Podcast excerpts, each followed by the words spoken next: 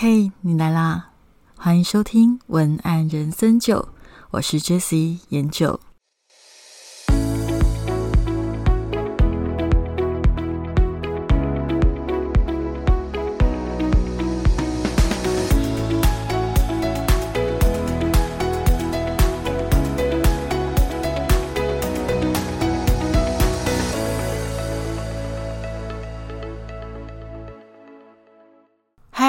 是研究。今天要跟你分享的是招财文案的三要素。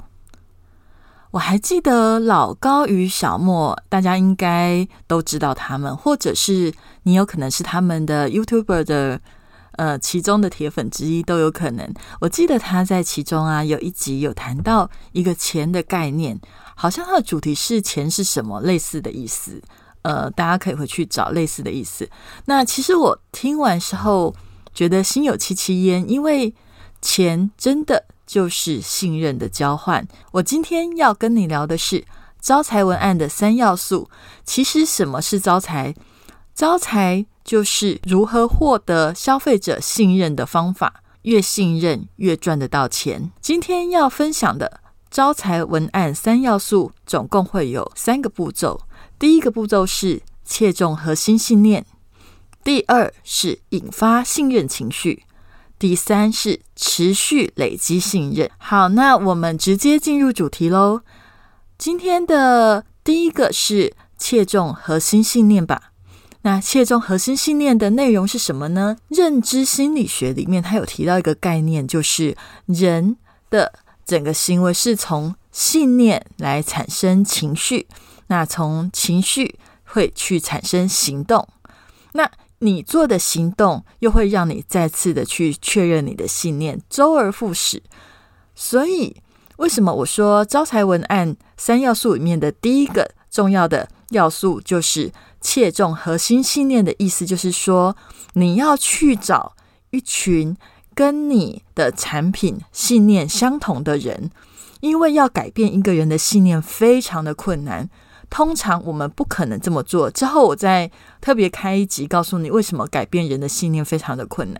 那总而言之，这件事情真的是呃明智者不会去做的事情。我们要做的是什么？要做的是去找到拥有相似信念的那一些人，这样才是更快、更聪明、更有效的方法。所谓道不同不相为谋，对吧？你在找你的消费者的时候。你也需要去找的是跟你志同道合的那一群人，而不是去找去说服那些跟你想法不一样的人，这样子才是一个比较有效率的做法。所谓的招财文案，其实要招财，就是要先找到你的财源。你的财源会决定在哪一些人的身上呢？会在你的产品主张的信念价值类似的人身上。会有一群人，他们信奉的价值观跟你的产品是比较相近的，所以你只要找到类似的一群人，然后再把类似的这群人说服他们去相信你，这才是一个正确的逻辑。那为什么我说是类似？因为你不可能找到完全相同的人，而是你要去找到最大公约数。所以，呃，聪明的你应该就会想到，所以你的市场要大，当然就是那个信念价值观，呃，能够扩及越大的族群，你的市场就会越大。这些又会是另外一件要讨论的事情。如果你是要做泽泽集资，或者是你的产品是比较主张。要去履行某一些价值，或者是一些呃比较文创创生类的东西，它可能就会跟这个部分更相近。未来再有机会再跟大家分享。不要离题，我们现在来讲重点，要怎么去说服其他人呢？当你找到一群跟你的产品主张的价值观相同的类似的人，那你要怎么去让他们信任你呢？关键是什么？关键其实就在情绪。你呃，我觉得啦，很多人听到情绪的时候会觉得有点害怕，好像觉得情绪是一个很难捉摸，或者是很不可理喻、很难处理的东西。但是我们不要这么复杂的去思考。我想要跟你讲的是，情绪是什么？简单的来讲，情绪就是一种感受。你有发现吗？你会下意识的去找跟你有共同感受的人当朋友，并且选择更信任他们。这个就是所谓的共鸣。所以在写文案的时候，你要做的是什么？你要做的是让对方相信你们拥有相同的感受。这个才是获得你的消费者信任的入门票。那接下来你一定会想要问我。那我要怎么样让对方相信我们两个人之间是有相同的感受呢？通常该怎么做？呃，首先你必须要去切中消费者的情绪点。你会说情绪点那么广泛，要切中哪个情绪？那一个情绪就是跟你销售的产品有关。更简单的来讲，也就是通常大家的做法，市面上大家在写文案。最直观的做法都是反推回去。什么叫做反推回去？例如说，假如你是卖保险的，那反推回去的情绪点当然是担忧意外发生的焦虑情绪，对吧？如果你是卖衣服的，那反推回去的情绪有可能是想让自己更有魅力的那种渴望情绪。那当然是其中一种啦。买衣服、卖衣服，它反推回去有很多的动机，所以不一定是这个。我只是举例。但是你会发现哦，其实这只是一个开始。你如果真的去反推回去的时候，你会发现情绪你细分之下会有很多的层次。例如说，你是在卖保险的寿险，好了，也许我先讲其中的一类人，也许他们是担心意外发生在自己家人身上。他可能担心家人发生一些自己无力承担的意外，所以他会去投保。那另外一个可能性是担心自己发生意外，而家人无力承担。那这两种心境有一点像，可是其实是不一样的哦。如果你要针对这两种不同的心境去写文案，实际上就能写成不一样的文案。所以你必须要去对你的最大受众去思考。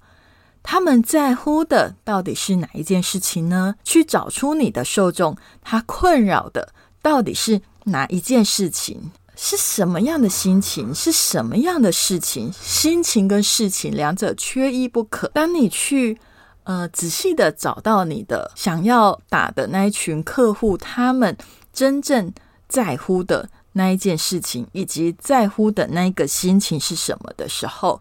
你就会很容易让他相信你。好，那有一些人会想要问哦，就是那像这样子的东西，如果我真的找不到的话，有没有必杀技？就是我真的找不到，呃，或者是我觉得我一直没有办法切中那个所谓的情绪的核心，我找不到核心情绪，那到底我有没有一个嗯类似就是万用的方法？那这里我跟你分享，实际上是有的，牵涉生死的。就是必杀技，尤其是死亡。通常大家都会要你打中痛点，但其实实际上痛点就像箭靶，如果你只求射中，那很容易。靶那么大，射中不就是基本而已吗？通常我们要做的是正中红心，越细致的描写情绪的核心，就能达到说服人的共鸣，跟你的消费者达到共识。那我刚刚有讲，牵涉死亡就是必杀技这件事情，为什么我会说它是必杀技？是因为这件事情通常是所有人性的公约数，关于死亡大家都会在乎，所以很多市面上的教法，尤其是保健类的销售。通常很常看到会以较重口味的生死当成议题，无疑是因为这个议题比较容易吸到人家的眼球，造成注意，造成在意。但它相对有一点副作用，就是它比较狗血。人啊，虽然就喜欢趋吉避凶嘛，但是老实讲，你一直避凶，虽然一开始啦，避凶就是我刚刚讲的，就是用死亡的这个痛点一直去打。但是你如果一直去做这件事情的时候，一开始会容易吸引别人注意，但是一旦用太多，很容易造成麻痹，不可不慎。而且做多了，不只是造成麻痹，也会造成你的品牌形象会受到一些。如果你不想要的话，也有可能跟你的品牌形象不符的话，你太去做撒狗血的文案，它就会有一点让你的品牌形象降格。好，所以我刚刚先跟你谈的是要怎么样去切中核心情绪，以及切中核心情绪的重要。那接下来，当我们找到切中的核心情绪是什么之后，接下来要做的是引发信任的情绪。那什么叫做引发信任的情绪？就是我要先说，一旦你找到消费者在乎的情绪切入，就代表了你掌握了跟消费者志同道合的钥匙。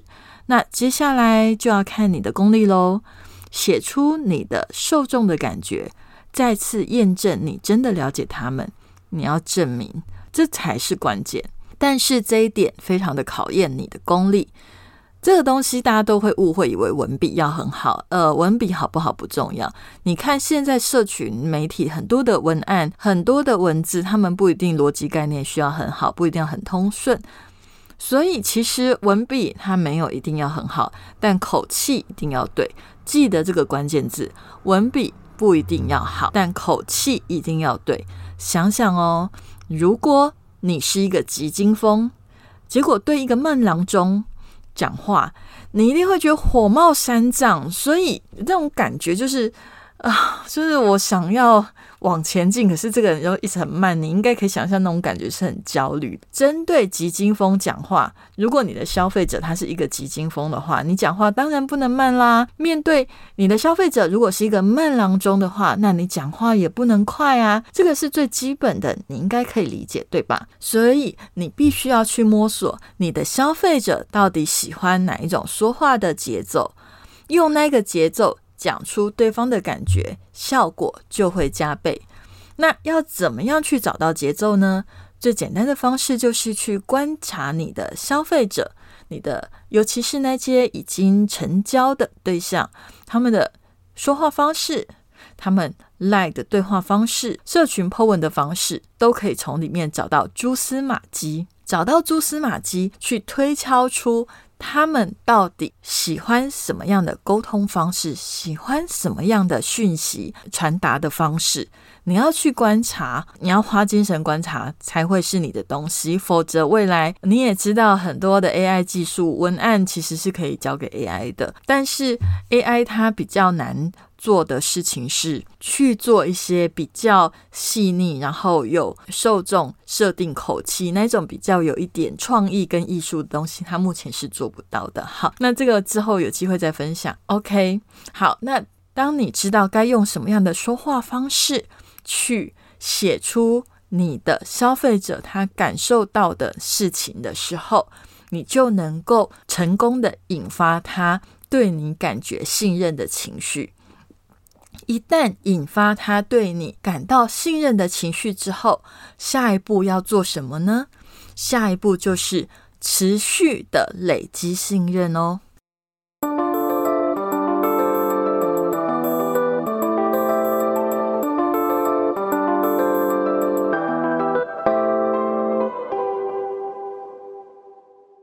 持续的累积信任是什么意思？其实很简单的，就是说，第一、第二点。当我们知道了，而且也做到了之后，就可以让消费者对你产生信任感。你知道他在乎的是什么，用他有安全感、熟悉的方式讲出来之后，他就会很容易的对你产生初步的信任感。那接着你要做的是去堆叠信任感，直到达到你的目标。目标的意思就是，也许是下单。也许是其他，那就看你写这个文案当时的目的是什么。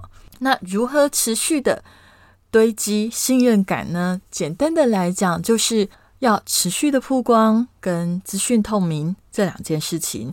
持续的曝光有两个方法，第一个就是稳定的创作，第二个就是广告推播。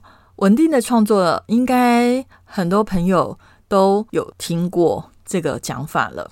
稳定的创作，也就是说，你要让你的消费者能够，嗯，习惯性的，例如说，每个礼拜礼拜四都可以获得你的电子报，或者某一段时间，你就会固定的给他们一些讯息，那个就是叫做稳定的创作。那广告推播当然就比较容易理解，也就是下呃，可能 IG、YouTube、Facebook 广告，这个就通常在做销售期间都会做的方法。我想我也不用太大的篇幅去介绍这件事情，我想你应该可以理解。那广告它因为会大量的曝光，你知道人啊，以前有一个说法就是说。你只要你要让一个人爱上你啊，最简单的方式就是你要呃，前提是让他对你没有讨厌的感觉的前提下，常常出现在他的面前，他就会很容易对你产生信任感而喜欢你。所以为什么说广告推播是简单的堆积消费者？信任感的方法，因为你就让他对你有信任感以外，你又持续的出现在他面前，加上你的文案又有打动他的心，然后你又持续的一直一直的出现在他的面前，当然他就会不知不觉的对你产生好感啊。这个就是一个人性。好，那我刚刚有讲第二个堆叠的加分方法是资讯透明。资讯透明是什么意思？资讯透明的意思就是说，你要人喜欢你，能够适当的曝光自己的讯息，适当的透露，适当的敞开你自己的一些资讯，那会让对方对你比较有信任感。那最常见的就是，例如说你的产品可能有保固，有满意保证。第二个是。您可能有证照或检验报告。第三个是有清楚的退换货规定，有清楚的公司联络方式。那当然还有一些就是真正的良好的口碑，消费者见证。那这个都是资讯透明适合用的方法。我记得我之前好像有在以前有一集，大家可以回去翻。我有告诉大家就是。嗯，让消费者写见证的时候，你可以请他怎么写，比较容易被受信任，而不会让人家觉得你是在找装脚。大家可以回去找找看。那当你就是在文案里面有适度的资讯透明，放入我刚刚讲的那些内容，然后有稳定的创作，有广告推播，通常这个就会造成消费者一个很大的信任感。刚刚。我们在节节目的片头就讲过，招财的意义就是信任会到，信任会带来招财。所以，当你能够得到消费者巨大的信任感的时候，当然你就会获得你要的财富喽。我再跟大家复习一下，今天跟大家分享的招财文案三要素的第一点是切中核心信念。第二点是引发信任情绪，第三点是持续累积信任，这三个是招财的三要素。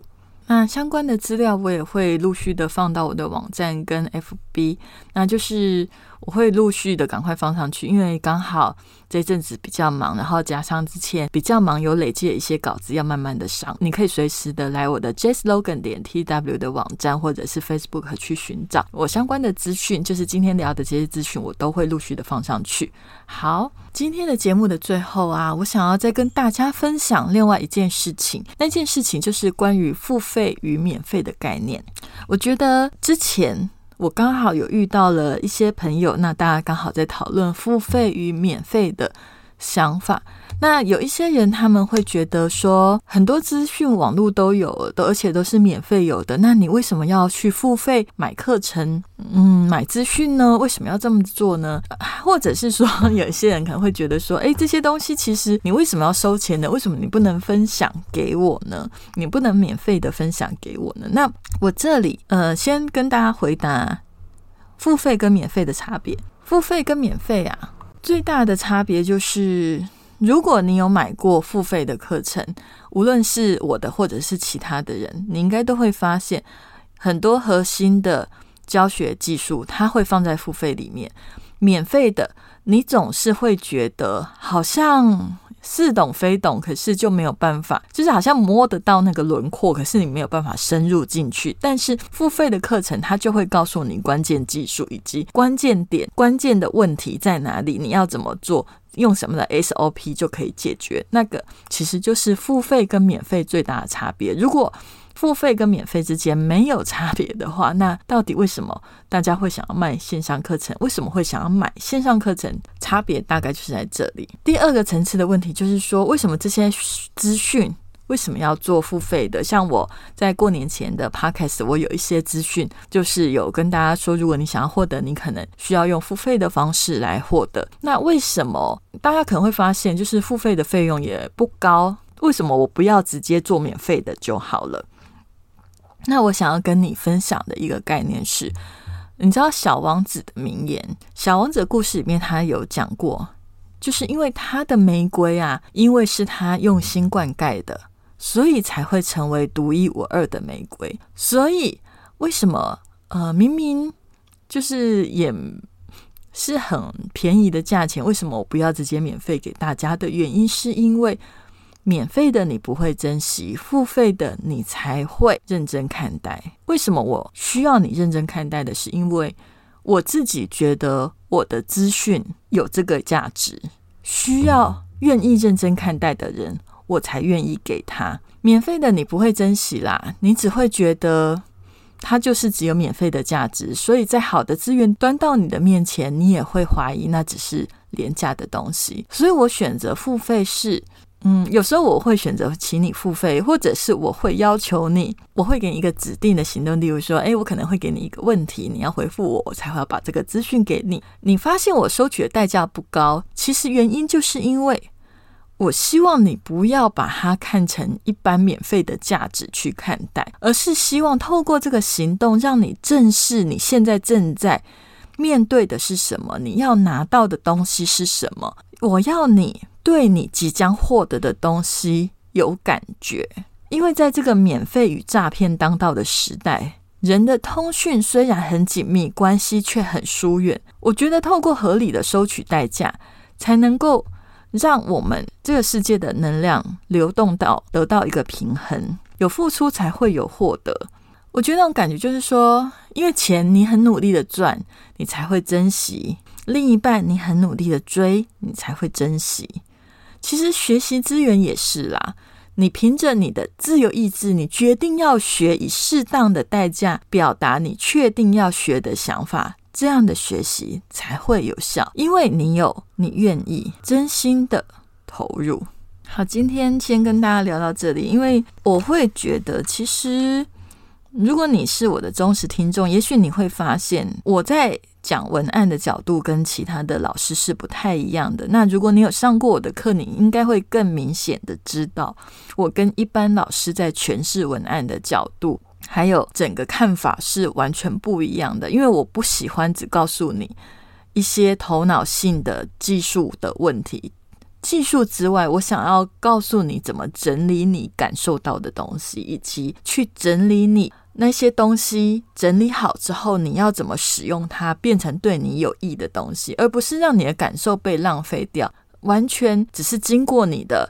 这个身体，你的这个头脑，然后你你整个空空的，什么也没有留下。我觉得这是一个很浪费的，因为你在写文案的过程里，你绝对会有感受到一些东西。你在接触你的产品，你在接触你的品牌，你不会完全没有情绪，你不会完全不留下东西。但是这个世界上很多的教法，通常都会让你忽略掉你的感觉，而让那些感觉变成。呃，被浪费掉，它就是这样子出现了又消失，出现了消失，什么都没有留下。而你只是以为，你只是以为，我必须要顺着这些架构才能够达到某一个目的。其实这些架构、这些方法，你只要找适合你的就好了。因为其实沟通的方法，它没有标准答案。重点是，我觉得你的。感觉你感受到的东西越丰富，你整理的越好，你的材料才会越多。当你材料越多的时候，你去使用技术，才会真正的让你的呈现是一个非常活生生，而且有效、会感动人、能够达到目的的文案。我觉得好的文案，它不止，当然达到目的是最重要的。